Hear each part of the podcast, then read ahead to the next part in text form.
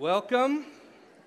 Welcome. I love that buzz of talking and saying hi. I hate to break that off. Um, but I'm glad you're here, uh, especially if you're new. Thanks for being here with us. Patrick mentioned this, but make sure you take that tear off card uh, after the celebration. We have a, a, a, welcome counter out there. We just have a gift for you. Just want to meet you. So take that out to them, and they'll help you fill it out and all those things. Um, but we're glad that you're here.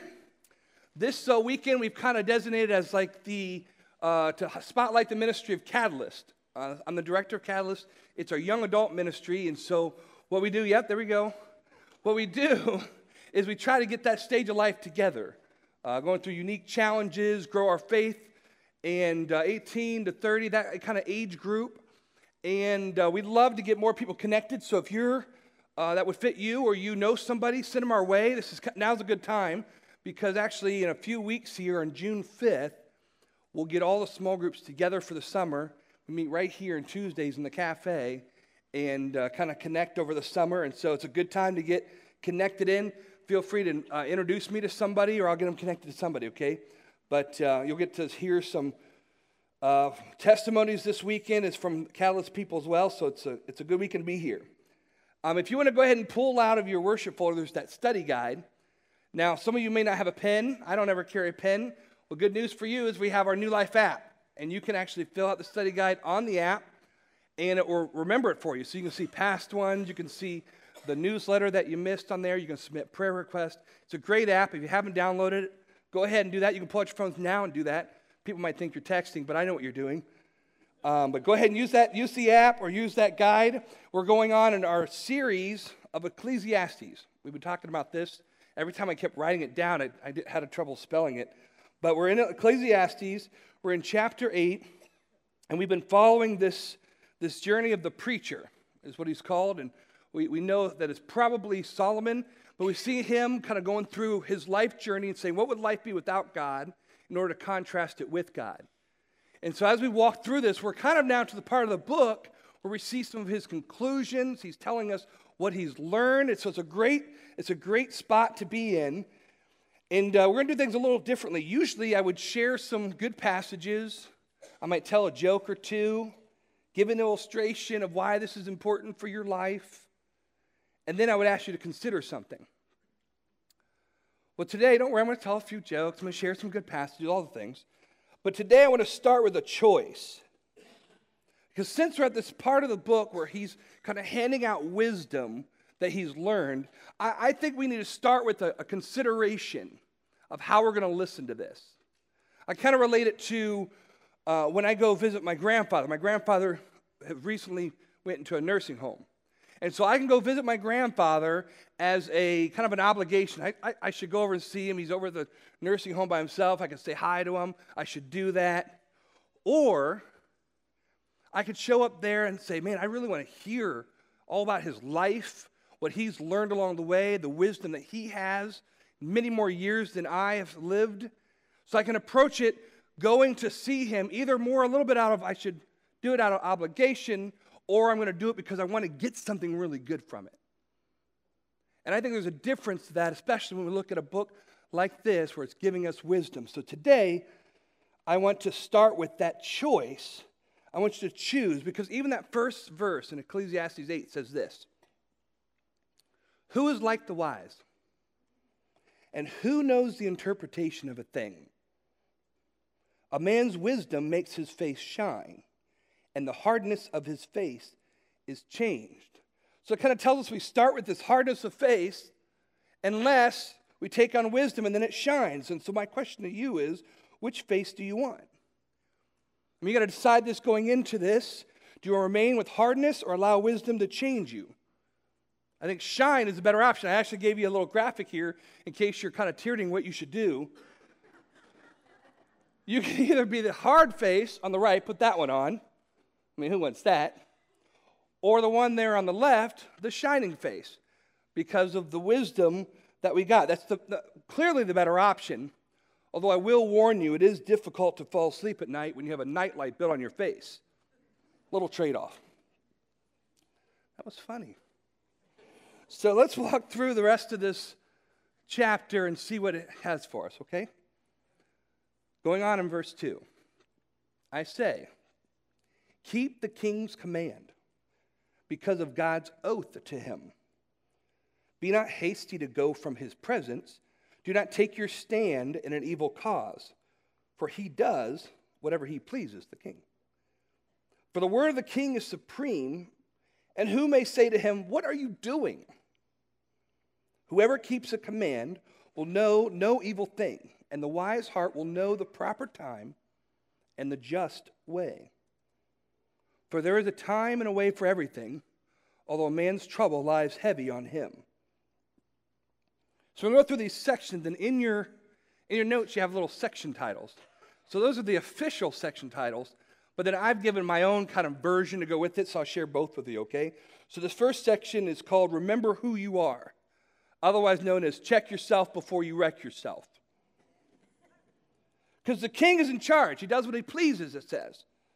The word of the king is supreme, and who can say, What are you doing? This may not end well. I was reading in uh, Proverbs 20 this morning. 22 says, The terror of a king is like the growling of a lion. Whoever provokes him to anger forfeits his life. So, who can go up to a king and say, I don't like what you're doing? A couple of weeks ago, I was in a meeting, and a couple of people were there, my boss was there, and he gave this idea, and I immediately blurted out, That's a horrible idea.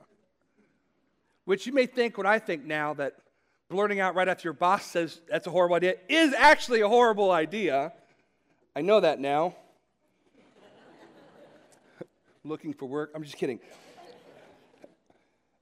But we live under authority. We all have some sort of authority over us. Maybe not a king, but we have a boss, a spouse, government, the president. We have different authorities, and some have authority over you, and it says to keep the king's command. That's wise. They've been put in that place. They warns us don't quickly abandon, don't be hasty to go from his presence. And there may be many times where you don't agree or you don't think what they're doing is right. I mean, we live in a broken world with imperfect people. So he warns us don't quickly abandon, but then this, he says, do not participate in evil alongside of them. Don't quickly abandon, but don't take your stand in that evil cause either. Do you see the balance that's needed? There's a balance that's needed. You live under authority, stay with that spot that you're in, but don't participate in evil. And this might be hard to see. How do I how do I do that? And what's freeing to me, maybe you need to hear this too, is God's not surprised by what spot I'm in right now. So if I'm in a spot where I'm following where He's placed me, He's not concerned because I'm right where He put me. And He's my ultimate authority, so I don't want to do anything that goes against God, but as I live out the life that I have right here, right now, He knows all about it because He put me here. He instructs us to use wisdom instead, instead of just blurting out something. He said, Wait, wait patiently for the right time and the way to help. It says, The wise heart will know the proper time and the just way, the right way. A wise heart will know the right time and will just trust God until that time. It kind of reminds me of the story of Daniel. If you're familiar with Daniel, not you should read it. It's a great book. Daniel 6 is the part I'm talking about now, but Daniel was placed over a bunch of things in the kingdom, so he was serving under a king. And then they kind of changed the rules. Some people wanted to get him out of there and made it so you could only worship that king because they knew Daniel worshiped God. And so it came to a part where he was going to pray like he always prayed. And so he prayed, and then they said, Hey, you're not worshiping the king. They brought him to the king, and the king, because of the law that was there, said, Well, we have to punish him. See, Daniel knew that he would participate in the law up to the point that he would be disobeying his God. And so when he got to that point, he said, I only have anything to do but to trust God. And so they threw him into a den of lions. All night he was at these lions. You expect the next morning come and just be ripped to shreds, but he wasn't because God protected him because God knew right where he was. So if you're not familiar with Daniel, I'd, I'd recommend you read that story this week. How to know how to trust God. So we need to remember who we are, remember our place in this kind of world, But then we also have to rightly see the king, see the authorities around us. Remember who they are. Goes on to say in verse 7 For he does not know what is to be, talking about that king. For who can tell him how it will be? No man has power to retain the Spirit or power over the day of death. There is no discharge from war, nor will wickedness deliver those who are given to it. All this I observe while applying my heart to all that is done under the sun, when man had power over man to his hurt. Sometimes we can give our kings, our authorities, the celebrities, the, the music stars, the sports stars, we can give them too much credit. We can give them kind of a larger than life mentality. And some of us maybe need to hear this section because it could be easy to get caught up in this, this crowd thinking. Know, if I follow the mainstream starstruck mentality, we give them a higher place in our mind than we should. But not only do we have to remember who you are, but remember who they are. Otherwise, I call this section a pity the fool. Because anyone who thinks they're larger than life, who thinks they're larger than God, I pity the fool, right? That's my Mr. T impression there. It says, no power over the Spirit. No man has the power to retain the Spirit, and no man has power over the day of death. So, no matter how high in this world kingdom one becomes, they still don't have power over the day of their death It means we should only give them the attention or the following that they deserve because of that. They may be king, or they may be larger than life, but they're not over the spirit and not over their own death. That doesn't mean you should go up to your boss and say, You know, you can die, right? It's a horrible idea. They'll get a restraining order. Trust me, I know. So don't do that. Let's keep reading on. What's he say next here in verse 10? Then I saw the wicked buried. They used to go in and out of the holy place and were praised in the city where they had done such things. This is also vanity. Because the sentence against an evil deed is not executed speedily, the heart of the children of man is fully set to do evil. Though a sinner does evil a hundred times and prolongs his life, yet I know it will be well for those who fear God, because they fear before him. But it will not be well with the wicked. Neither will he prolong his days like a shadow, because he does not fear before God. So, this next section, I kind of give you a little background. So, I come from a large family. I have 10 brothers and sisters, so there's 11 of us. And so, which means we always ran out of food all the time. We had to go to the grocery store like every day. And every time we go to the grocery store, you're trying to usher a bunch of children through the grocery store. Somebody's not doing what they're supposed to do. Actually, probably most of us. And so it would not have been able to be accomplished that every time that someone did something wrong, if my dad had to stop and give us a spanking, we would still be in that store today. So he would tell us instead, he'd say, Remind me later when we get home to spank you. and you think, oh, yeah, I'm not going to do that. But listen, you only forgot that once. Because if he remembered later and you didn't remind him, it got like twice as, ba- twice as long. It was bad, okay? So the rest of the time you're running after him going, hey, don't forget to spank me. Make sure you spank me. So this section here, I call Fear God well, the unofficial is remind me later to spank you. The sentence against an evil deed is not executed speedily. Wicked people don't always receive punishment right away. It says that they were receiving praise. They got these great burials. They seem to get ahead in life and even prolong their life. Listen, isn't that frustrating? You ever notice somebody that's breaking the rules? and they seem to get ahead. They're not following the rules at work. They're cutting corners and they're getting more praise than you. Or their commission goes up because of their speedily work and they get all the recognition because what they're doing. It's tempting, isn't it? To maybe want to follow in their footsteps. But he didn't say that their sentence does not come. He says just not quickly, but that it will not be well.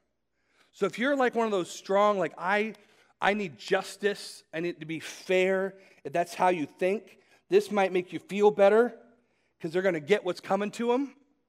Like, don't get all excited, like, oh, they're going to get what's coming. Why do I sound like a pirate? But they're going to get what's coming to them. But if you have that justice need, it says it's coming. It also says that fear God, it will be well for you someday. It will be well for those who fear God. So, this is where I kind of think wisdom meets faith. Because it's wise to trust the word, right? It's wise to trust the word, even what you see does not agree.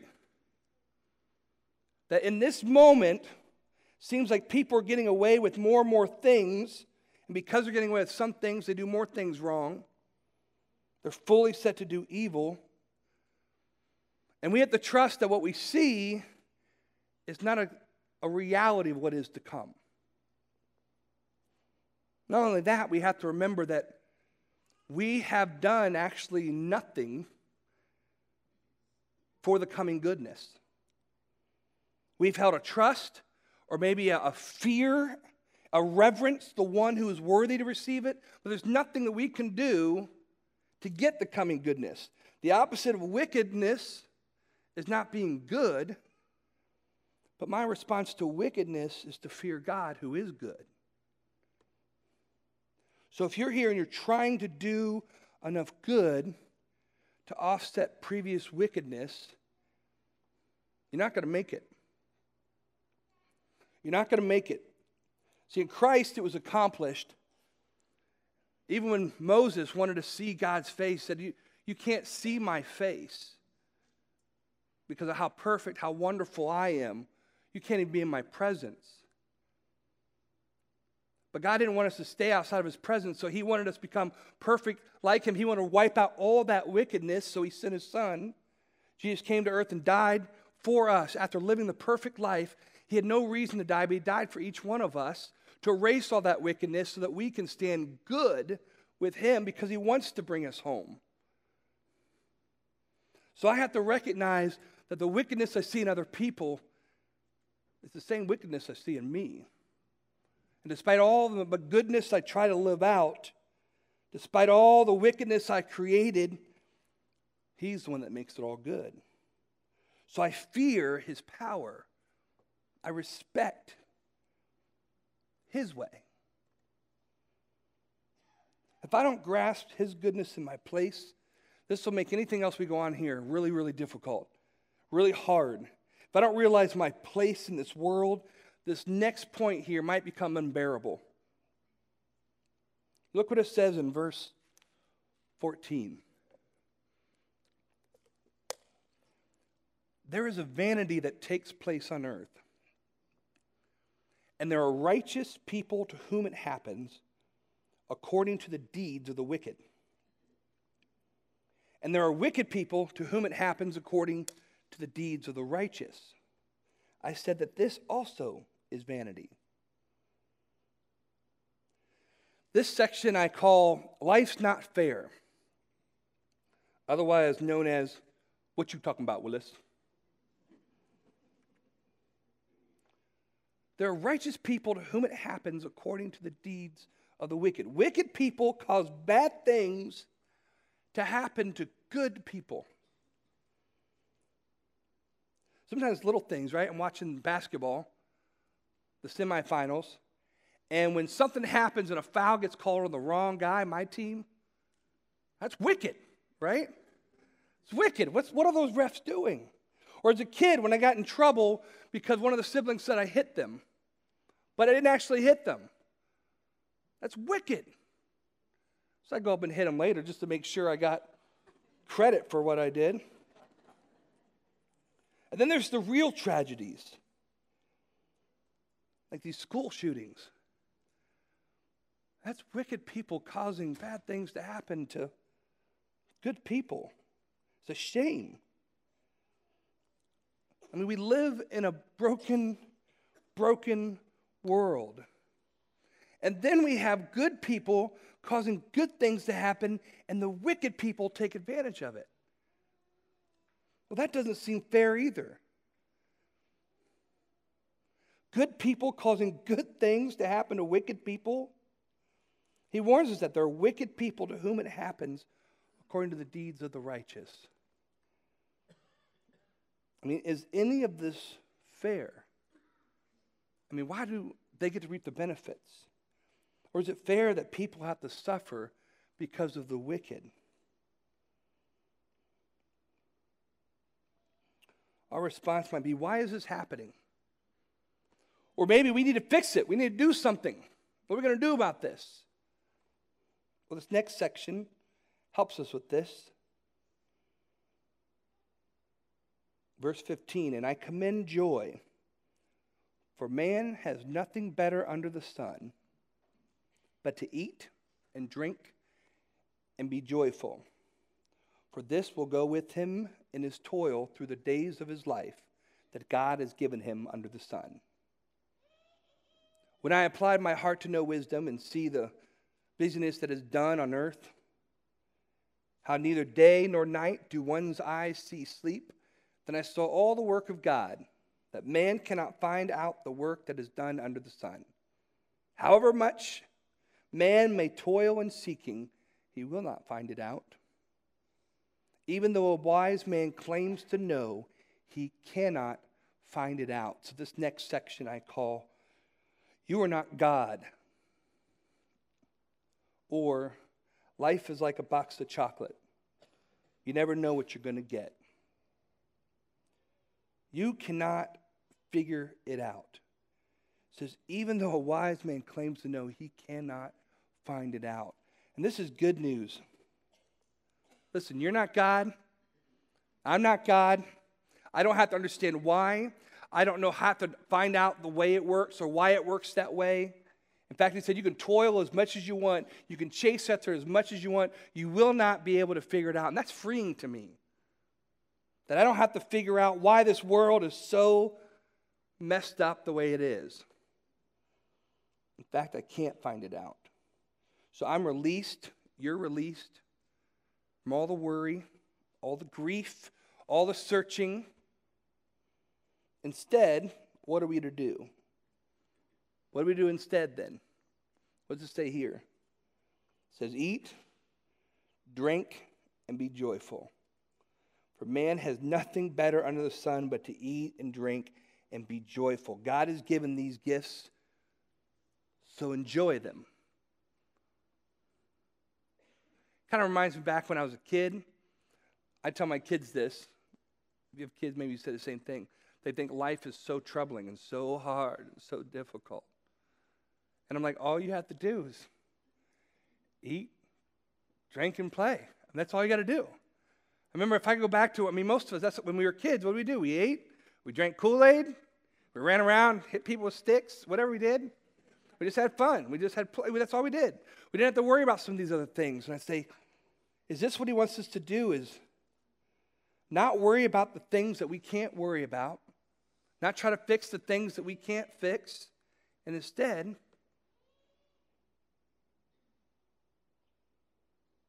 Eat, drink, and be joyful.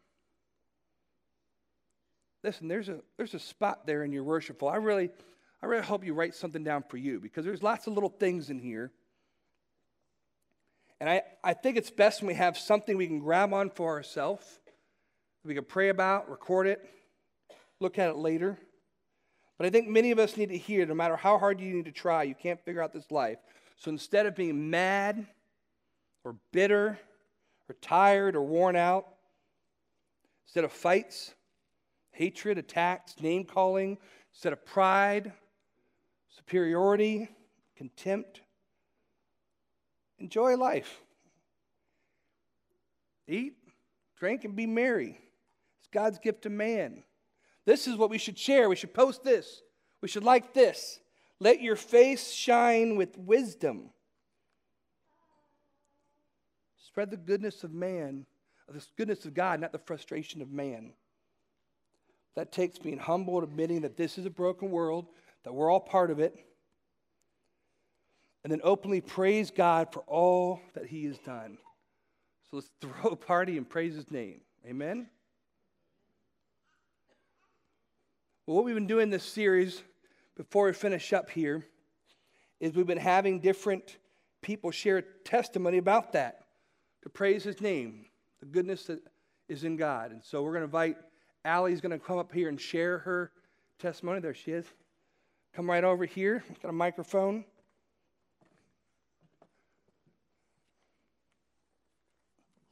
Amen. Well, I know hopefully you know that He can take everything wicked and make it good. He can take anything wicked and make it good because He's our good, good Father, and we're going to praise His name. And so I want to challenge you guys today. And um, listen, this is this is just me challenging. You can accept it or reject it, right? Who am I? But prayer powerful. Sharing with others is powerful. And so I'm going to challenge you, whatever it is for you. Maybe it's something from here, maybe it's something that Ali shared, but I want to challenge you to respond in one of three ways. Either write out a prayer request on the back of that tear off card. You can leave it anonymous if you like, but let us pray for you. You can use the app and put the prayer in there, especially if you don't have a pencil, right? I have a pencil, can't do a prayer request. Got the app. If you don't have a phone, guess what? We have prayer partners going to be coming up here in just a few minutes, but let someone pray for you whether it's a praise you want to give him, whether it's something you just want to recognize in your life, or maybe something you want to drag into the light and just have another brother or sister pray for you, we would love to do that. Let me leave us with this uh, passage, Ecclesiastes, I think sums it up well. It says this He has made everything beautiful in its time. Also, he has put eternity into man's heart. Yet, so we cannot find out what God has done from the beginning to the end, I perceive that there is nothing better for them than to be joyful and do good as long as they live. Also, that everyone should eat, drink, and take pleasure in all of his toil. That is God's gift to man. I understand it's tough to get over the roadblocks of your life, the things that might be happening there, but it's helpful to look at this book and to see that after all his searching, after all the travels, all the wisdom points back to God. This is a temporary world that is not our home. Amen? There's so much goodness to come. Let me pray for us. Lord Jesus, we just thank you for your good word, that you can speak to us, you can show us what you're thinking. You can teach us how we ought to think because we get so backwards in how we see this world and we get so caught up in the wrong things. And instead, Lord, we want to get caught up in you and what you're doing and participate in the good that you have created and let that stand good for all the bad that's in our life. Lord, we don't want to chase after something using our energy, but instead turn to you and ask you to reveal wisdom to us, show us the right time, show us the right way to speak out, to share with others, to allow you to work. I pray that you would continue just to build this family that we have here, supporting and loving each other, praying for each other, lifting each other up. Help us to have a right view of you in this world and not to count on anything with this world, but only and always to count on you. Lord, I pray that you would just lead us to open up our hearts to whatever's our story, wherever our spot is. And so, receiving prayer from somebody or speaking a prayer to you right now and just admitting that we don't have it all together, admitting we don't know it all, and that we want to stop searching for another answer, but instead just rely fully on you. Help it to be our personal response to you right now as we continue, as we praise your name, as we look to you and give everything surrendering all to you. Amen.